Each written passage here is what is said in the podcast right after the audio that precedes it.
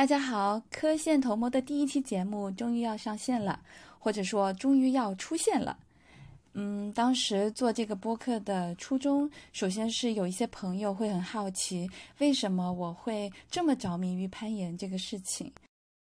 我也因为攀岩认识了许多广告圈以外很有意思的朋友们，所以我觉得做一个播客来聊聊攀岩，其实是件蛮不错的事情。准备录第一期的时候，正好也是我和asher开始攀岩差不多2年，算是过了新手期。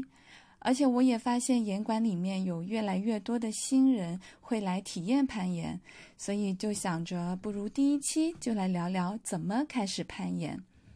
我自己觉得讲这个话题最适合的人就是我和asher的攀岩入门教练婷子。婷子是个很 nice 很可爱的女孩，他也是一个很有耐心很有方法的教练。他看起来很安静，甚至有时候让人觉得有点冷漠，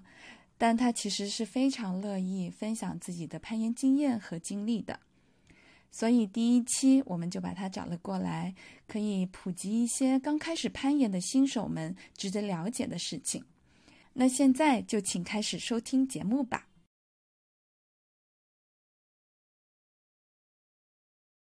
大家好，欢迎收听科线头模，这是一个关于攀岩的播客节目。那我们今天的第一期主题就是怎么开始攀岩。耶 OK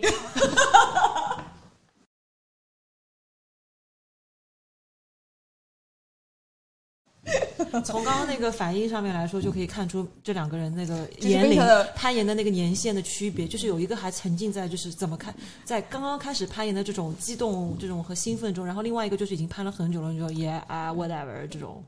他说最好馆里面不要来那么多新人，有点累。对，你说的很对。OK， 那我们首先要先自我介绍一下吧。我是珊珊，是人员。真的吗？袁小雨，你不要暴露我的名字，我就说了，季后赛还没有结束，这个可以切的呀。对的，我希望可以在季后赛之前把我的工作完成，对吗？也相当于是我对公司的一份交代，所以我现在要保留我这个艺名叫人员，反犬旁加一个袁世凯的袁，谢谢。哦，不是反犬旁加一个袁小玉的袁。神经病。OK， 那我们第一期请到的嘉宾就是婷子。婷子老师好。Hello， 大家好，我是婷子。其实今天坐在这里的这3个人的关系有一点奇妙，就是我第一次去攀岩是小玉带我去的，去的就是 Pongo。我们第一次去的是 Pongo， 不是爬客吗？不是，是 Pongo， 是因为一开始你是说让我们带asher去攀岩吧？对对对。我说好，那我们就一起去。然后我一开始就说啊，但是我恐高，我不想要去爬那种很高的。然后你就带我们去了 Pongo， 就是抱石馆嘛。就是说，因为那个是相对矮的墙，就是不会有这种恐高的这个担忧。所以我们我和asher第一次攀岩就是去的 Pongo。然后那个时候应该就是我有点忘记第一次去有没有上课，好像有。记得了。我也有点不记得了，但是 anyway， 就是我们开始学习攀岩这个东西，就是跟着婷子学的。婷子老师呢，我们先不说她之前的辉煌历史，反正现在就是言简意赅。就是你现在室内最好成绩是什么？室内啊，我就只爬抱石嘛，就可能V4、V5吧。那就是室内 V7 这个抱石选手，然后室外就是 V5， 就是那种 flash 掉的，野外抱石，就是实力就是摆在这儿了。然后他平时的身份呢，就是上海最有江湖地位的 Pongo 红猩猩馆的馆长。但是主题是怎么开始攀岩嘛？那我们今天想要先问婷子老师，一开始是怎么开始接触到攀岩的？这个故事要从10年前开始说起了。不是已经攀了30年吗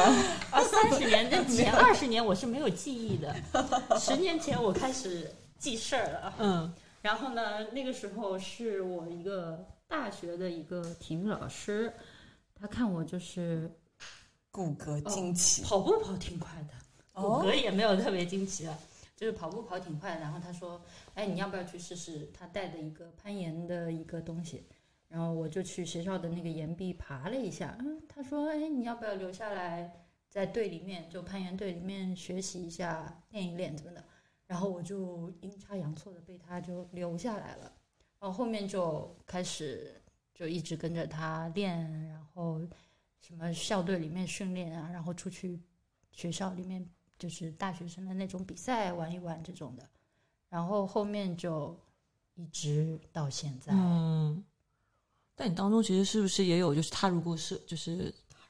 做就是做上班族的那种也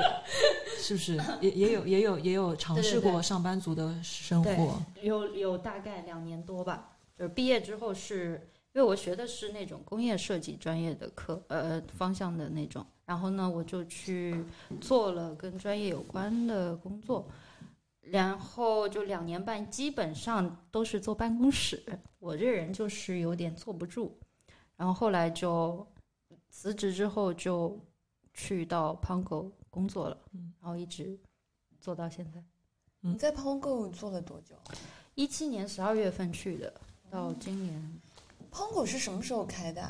？16年，哦，就他开了1年之后我才去的。哦，但其实，哎，说到这里，其实可以说一下 Pongo 为什么我们说它是最有江湖地位的。其实16年的时候，是不是那个时候上海还是没有太多报时馆？我知道的，上海那个时候就是蛮资格蛮老的报时馆，有恒毅那家报时馆。在虹口那边，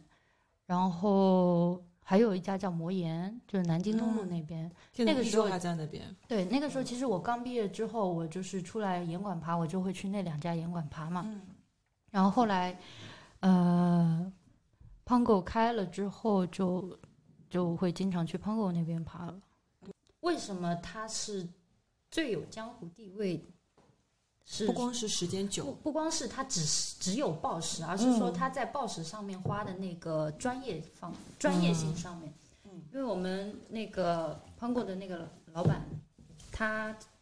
刚开始做这个报时馆的时候，也是因为他自己很喜欢报时攀岩，然后他就开了这家馆。然后呢，他本身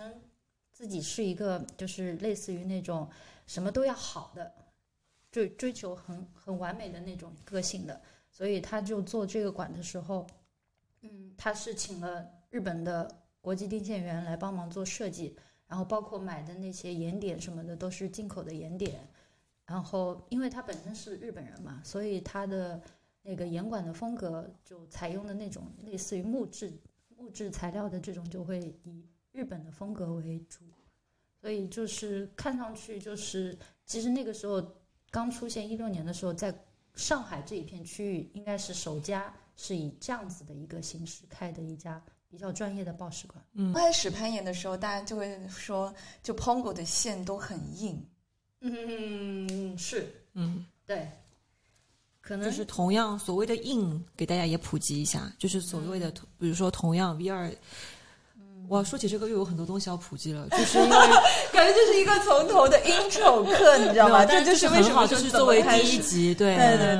就是我们先说报时吧，对，包括其实也是可以作为，如果大家想要去报时馆去体验这项运动的话，也可以先听一下我们这个播客的这个介绍，这样你进馆里面就不会需要去问别人说我怎么爬，因为其实在馆里面就是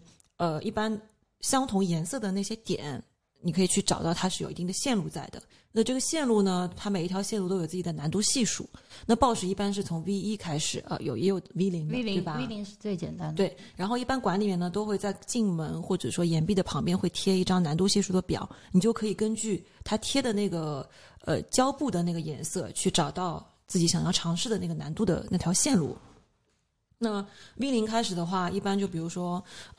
所谓那我们刚刚就说到什么是硬，就比如说像同样的我叫它 V3 这条线路，但是这个馆的 V3 和另外一个馆的 V3 就可能它的所要求的技能会不一样，那所谓我们会叫硬是说这条馆的 V3 会要比那条馆的 V3 会可能更少的人呢一下子 flash 掉，或者说它所要求的那个技术会更丰富一点，是不是？对，就是可能说，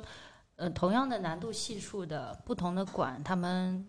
定级的那个标准会不一样。就看各个定线员的那个经验来判断，就是说这条线我到底要定多少难度，是这样子的。它并没有其实一个很规定的一个硬性的标准，说这样的难度我就要定成什么样的一个线路。还有一个可以普及的一个知识，就是说报时和难度之间的区别。嗯，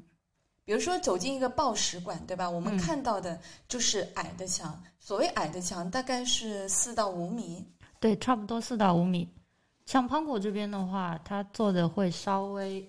对，大概是4到5米。然后Pongo那边的话，它稍微做的矮一点，就大概4米不到，3米多一点。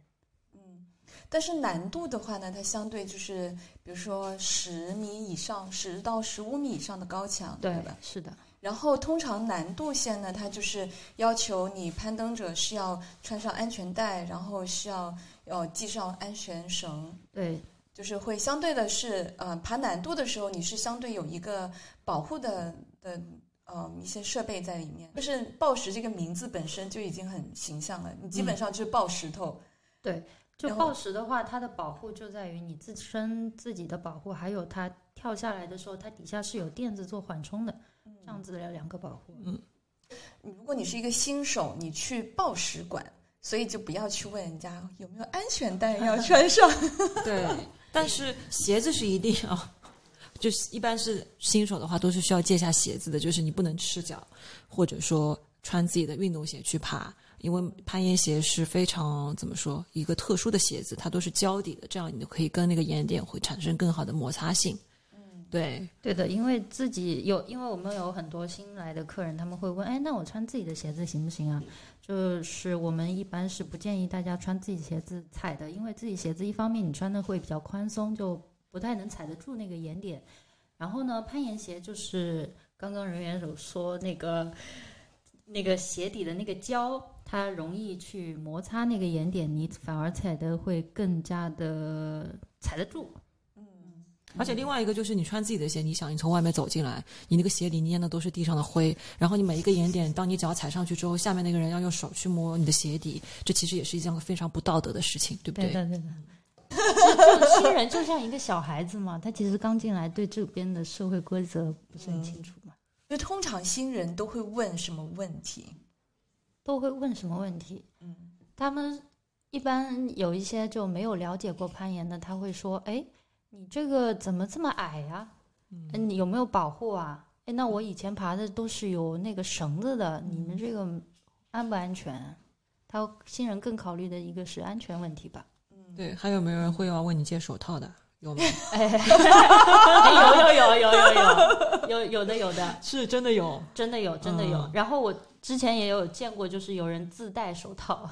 就是那种露五指的那种，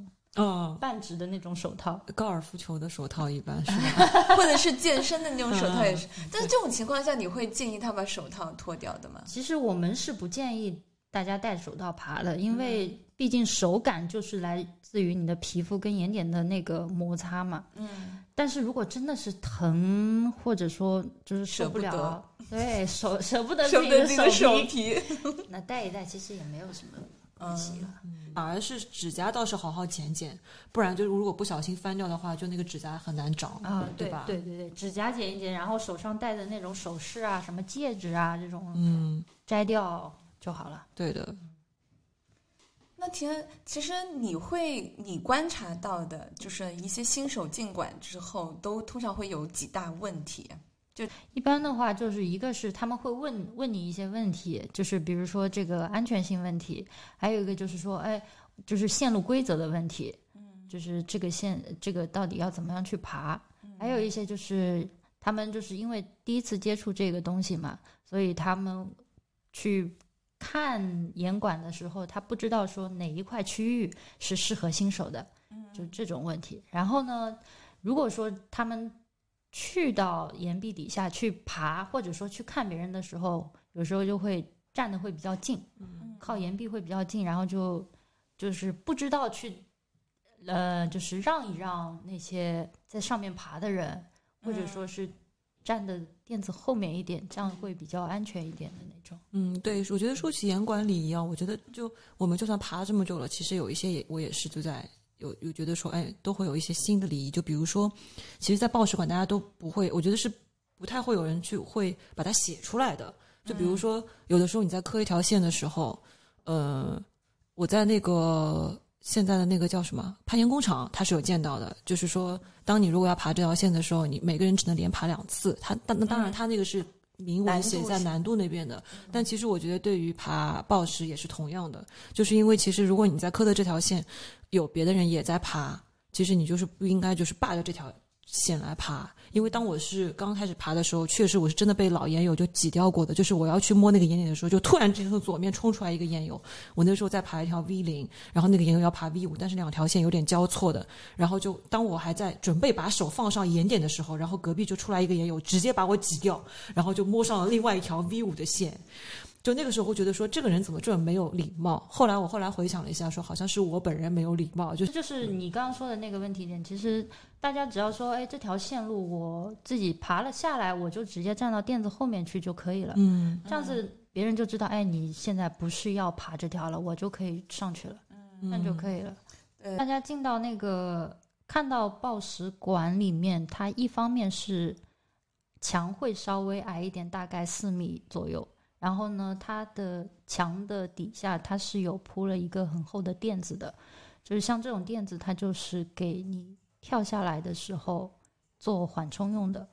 所以不需要担心说我自己跳下来会不会受伤。但是其实报时的话，我觉得有一个很重要的就是你要学会怎么安全的跳下来。因为我其实有个朋友就跟我讲说，他也是最近刚刚开始去报时，然后他说我爬了好几次之后才发现，咦，原来我一直在用不正确的方式从墙壁上跳下来，所以他就经常会觉得比如说膝盖不舒服，脚踝不舒服，然后后来他就去看了你的一个视频，怎么正确的安全的从墙壁上跳下来，然后才会知道说 OK， 原来是就你不是说随便一放手然后整个人就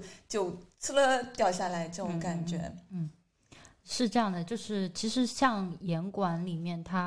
你初次爬的话，它会有这种安全跳落的指导视频的，如果你认真去看的话，还是可以在第一次爬的时候就慢慢练习到怎么安全正确的跳落下来。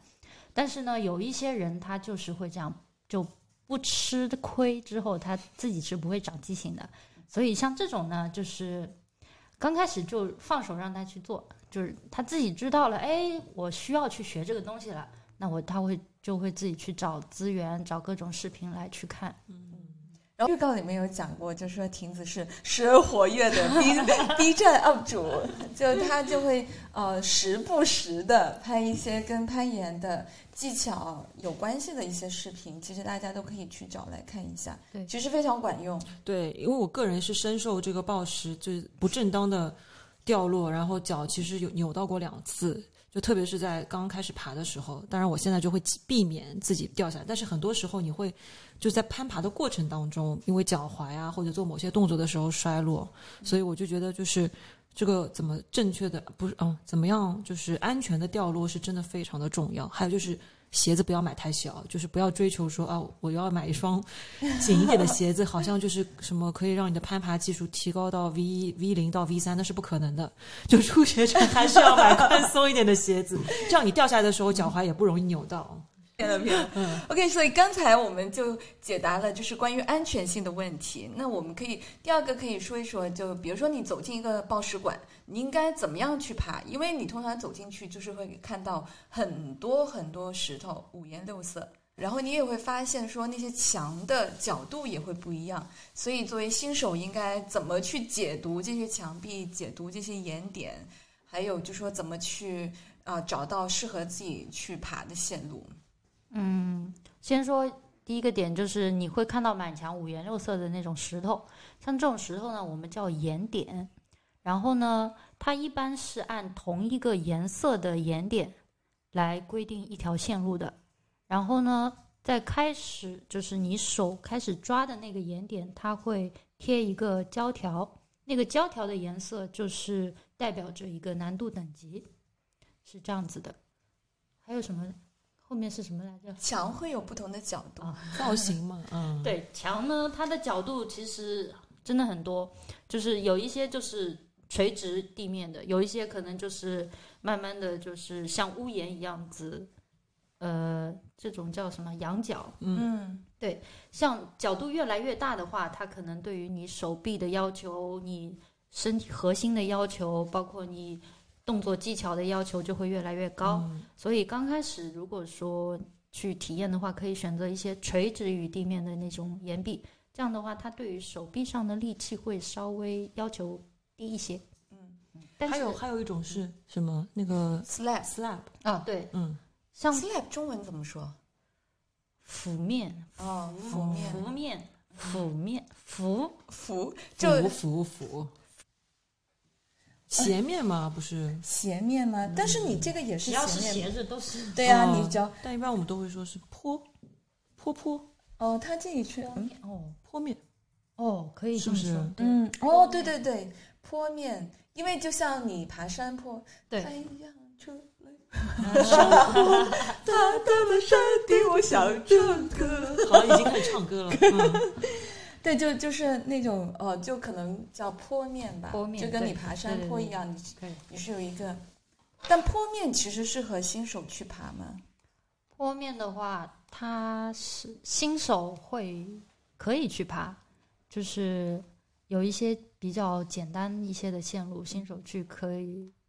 尝试爬一爬，因为坡面他们大部分的设计会脚点会比较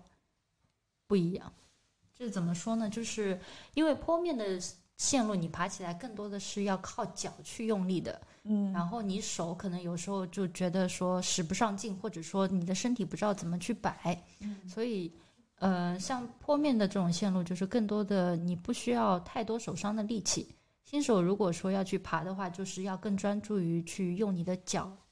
Slab 我觉得有一个危险的就是当你掉下来的时候，你就非常容易会蹭到，因为那是个坡面，所以你基本上就是重力的问题嘛，你基本上有可能就是蹭着那些岩点就呲噜呲噜的下来了。但这种情况你就是要做，最好是自己做一个预判，就是说在这个地方我可能会滑，所以感觉自己快要滑的时候，就是用手马上推一下那个岩壁，就把自己往外推一下，这样就不会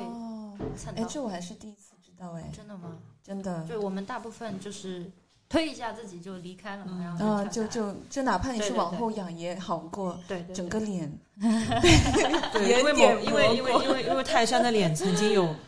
是因为爬坡面才那个撞到吗？是爬其他的是吗？对，那是爬一个 dino 线的时候蹭到的毁容。我刚开始爬的时候，我特别喜欢爬坡面，就觉得很省力，因为不怎么用手。然后又是平衡线，我觉得女生就会比较擅长平衡线一点，都是那种什么脚要抬高啊。其实是的，对吧？我现在发现就是越有力就越很难去爬平衡线。就有时候就是我，就是只想着手上去用力，然后脚就不知道怎么去走了。我觉得第三个可以简单介绍一下新手最有可能遇到的岩点的类型。这个就是大部分的岩点我们会介绍说有抓握抠搂这几种，抓握抠搂四种，什么感觉是什么听闻忘切老中医上线就是像你们大部分可以想象到就是一个碗，就是我们吃饭用的碗，像这种岩点呢就通常就是用抓的方式，就是怎么说呢，反过来的碗对吗？就是不是反过来，就是一个大口，那个碗的那个口，就是这个碗的口，你直接把你的手指伸进那个口里面，然后用你的大拇指搭在这个碗的那个边缘，这样就是抓了。其实这个应该是最常见的，通常就是就是简单线 V0 啊，都是这种抓的形式。对，我最喜欢的手点。对，其实我后来发现。就是那种你说的抓的这种点，其实它的英文就叫 jug， 对，要抓 jug 你觉得中文和英文很像是吗？对。说到这个抓其实刚开始很多新人他们会问我一个问题，就是我为什么抓这种点，抓着发现自己的手掌心的这个地方不是手掌心，应该是就是哦，我知道手掌和手指连接的这一片。对对对，这一片我怎么全破了？就是他们很容易在这个地方破皮，其实是因为你去抓的时候手握得太紧了，就是导致于手皮跟圆点的摩擦，然后就很容易就破在这个地方。所以说我一般会建议刚刚开始爬或者爬了一段时间的人，就是你尽量的用你的手指去勾挂住那个大碗，而不是说整一个手去握住它，不要让你的手掌心去贴住那个，这样子的话你就是是在用你的手指去用力，这样就减少你破皮的概率。你讲完抓第二个是什么？握就是抓 open 点对吗？握的话其实也不一定是 open 点，就是你只要说就跟抓相反，我刚刚有说抓你最好是用手指去勾挂嘛，像握的话就是让你的手掌心整个贴到那个眼点上面，就好像你拿个什么东西来着，拿个球，对，你这个整个球就整个手握住它，就这种方式。握通常会是针对什么样的点呢？除了我们说的 open 点之外，其实所有大部分大一点的点，你只要能够让整个手掌贴上去的点你都可以去握，它并没有特定的规定说我这个点我只能用抓不能用握，只要说我去抓上它，它能够帮助我施力就可以了。OK， 那下一个是抠抠、哦，最讨厌的小抠抠，就是小毛片是吗？哦，对，多少人的手指和滑车韧带对就死在了抠抠上抠抠就是跟那个包包是完全相反的，它就是基本上你看看自己的手指关节，就可能第一指关节去接触到的那种点就是抠了。其实在岩馆里面如果仔细观察的话，就是你通常岩壁上面会有一些很薄的，看起来像一个薄片那样的，就有时候它可能是很大，但是它很浅，就是它只有一个很薄的一个边缘，你只能够像你说的，就是只能手指第一关节抠进去，它的厚度可能就那么个10毫米。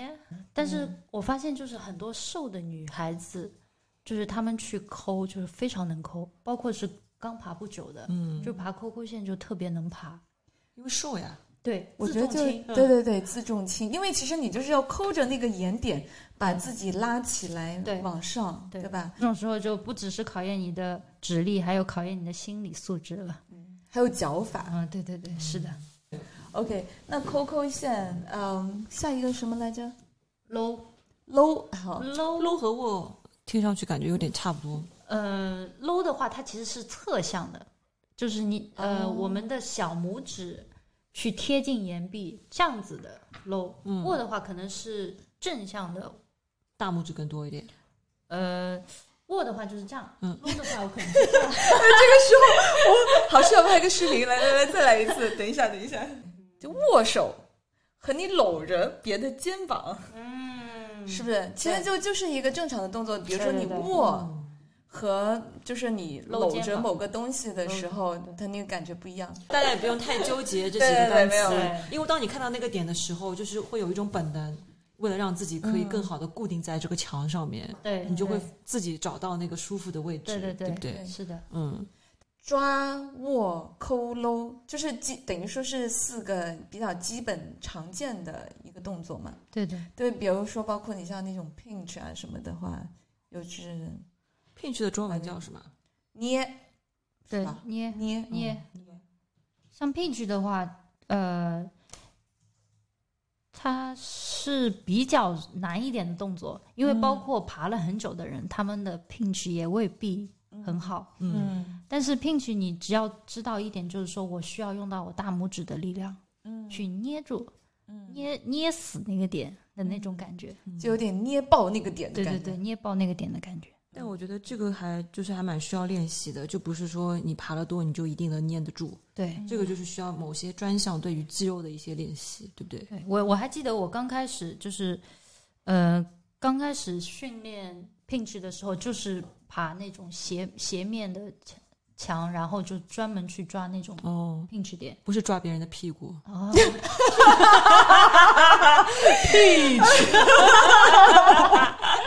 那是 peach， 还没有遇到。对，这是一个梗来的。所以通常你会建议说新手会怎么样去热身呢？其实像热身的话，我一直秉持着一种就是热关节，而不是热肌肉的一个热身。就是我们的关节没有像小孩子那么的灵活，所以说刚开始热身的时候，就是把你的肩膀啊、手腕啊、脚踝啊，包括你的膝盖和你的腰，还有手指，对，手指做一些转动，然后就是或者说配合一些什么弹力带，让你的关节做一个灵活的热身吧，这样子。然后你在底下关节热完身之后，你就可以上墙去爬一些最简单的线路，让你的手指和你的身体在墙壁上做一个热身。我可能爬完就热完身之后就没力气，因为我的小臂很容易胀，对，但其实对于这种如果是新人，我觉得新人多多少少都会有这样的问题吧。对，就是小臂胀这个问题呢，一方面可能是你爬简单线的时候太过于靠手臂上的力气了，所以会很容易胀。还有一方面就是可能就是刚开始爬不久，就是小臂上的耐力会没有那么的好，所以就很容易就疲劳。这种就是你稍微休息一下，让它缓过来一点再去爬就好。比如说今天有个新人走进了 Pongo 的馆，你会给他几大建议？总结一下。第一点建议就是请认真的观看馆里面的指导视频。第二点建议就是看完指导视频之后，请自己先摸索摸索。不要没事不要来找我。没有，确实是，没有，就是我觉得还蛮好理解的，就是因为其实馆里面都是一般性就只有1到2个员工在职嘛，但他其实除了要应付你所有的问题之外，他还要有很多其他的事情要做。如果每个新人进来都问一遍的话，然后也不摸索，那其实就是确实工作人员会很忙。如果你就是在攀爬的过程当中有任何问题的话，你也可以就是看一看旁边的人是怎么爬的，然后或者就是稍微让别人问一下。我觉得大家应该都还蛮欢迎，就是蛮愿意来解答你的问题的。对吧？对。第三个就是说自己摸索，看了视频还是不懂，那你可以来问问我们的前台教练。结束了。我有几个来自于研友的那个，来你说小 tips 小建议。对的，就是女生的话，就是你做完美甲，但是你一定要把那个指甲剪得跟肉一样齐的那个长度才会比较好一点。就如果你是指甲很长的话，真的千万不要来攀岩，就如果你心疼你的指甲的话，因为你这样的话就真的很容易翻掉。然后还有指甲也要剪干净，不然的话就是脚指甲会很痛，然后也会生甲沟炎和灰指甲什么这种。然后最好是也不要画就是粉，就有粉底的那种妆来岩馆，因为岩馆本来粉就已经很多了，然后你如果一出汗的话，那个就你的毛孔一打开，反而你的粉底会到你的皮肤里面去，对皮肤不好。眼线的话一定要用，就是和睫毛膏一定要用防水的，不然到时候你万一慌张你要哭了，就那个就会花掉那个妆，就爬不上去就想哭。对，然后还有就是要做一下就是个人卫生这一块，就比如说有些人体味比较重一点的话，就最好用一点就是去味的产品，因为有的时候我们会有些岩友就体味比较重，从身边经过的时候我们就有一点窒息的感觉，因为岩馆空间，抱石馆就是空间都比较狭小，然后你想又有粉尘，然后又有那个味道，然后大家的汗味什么都还在一起，就真的就是对味也是出于道德考量吧，对不对？亭子是不是没发现原来有这么多的问题？就是岩友们，对。好吧，我们今天就聊到这里了，谢谢亭子老师，谢谢。你叫什么来着？你什么鬼呀？我叫什么鬼呀？我不走艺名的，好吧，我就叫珊珊。真的，我不叫泰山。神经病啊！谢谢人缘，谢谢珊珊。所以以后大家如果有新人想要去尝试攀岩的话，可以去 Pongo 试一试，就真的就是很像一个 Pongo 的广告时间。去年下半年开始，其实上海开了很多新的岩馆，就是以报时馆居多吧，就是比如说 Beta 呀、Never Rest 啊，然后 Dome， 然后还有 V4。其实我们平时都会去不同的岩馆去爬，因为就像你说的，想一种新鲜感嘛，你不同的馆定的线会不一样，然后他们用的岩点也不一样，就是你每次去感觉都是一个不同的体验。但是我们经常都说，我们其实还是回到 Pongo 去爬是感觉最舒服的，所以我们就会把 Pongo 称为快乐老家。还有这样的名字、哦、真的就是我们小范围里面我们就称它为快乐老家，所以我们就有时候就说今天让我们去快乐老家吧。等我们老板回来我要跟他说这个快乐的事情。对，上海也就那么几家，就大家到处串来串去玩一玩，熟络挺好的，就可以尝试不同的线路，对吗？对。而且现在就是各大岩馆其实都还蛮积极的，在就是换线呀，就是换的还蛮勤的，所以其实大家都有很多尝试新线的机会。还有各种小比赛都可以去试验一下，而且比赛都会有什么新手，就会有新人赛，对吧？就新人的部分，对，都可以去玩一玩。很多新人他们可能会比较害羞。就有时候办一些这样的比赛，哎呀，我好像水平还不够，就不想来。其实没有关系的，就是纯粹的，就是大家一起热闹开心一下。对。然后有这样子的一个氛围，也是一个交流的一个机会嘛。就是看看大家学习学习，挺好。好的，谢谢婷子，谢谢。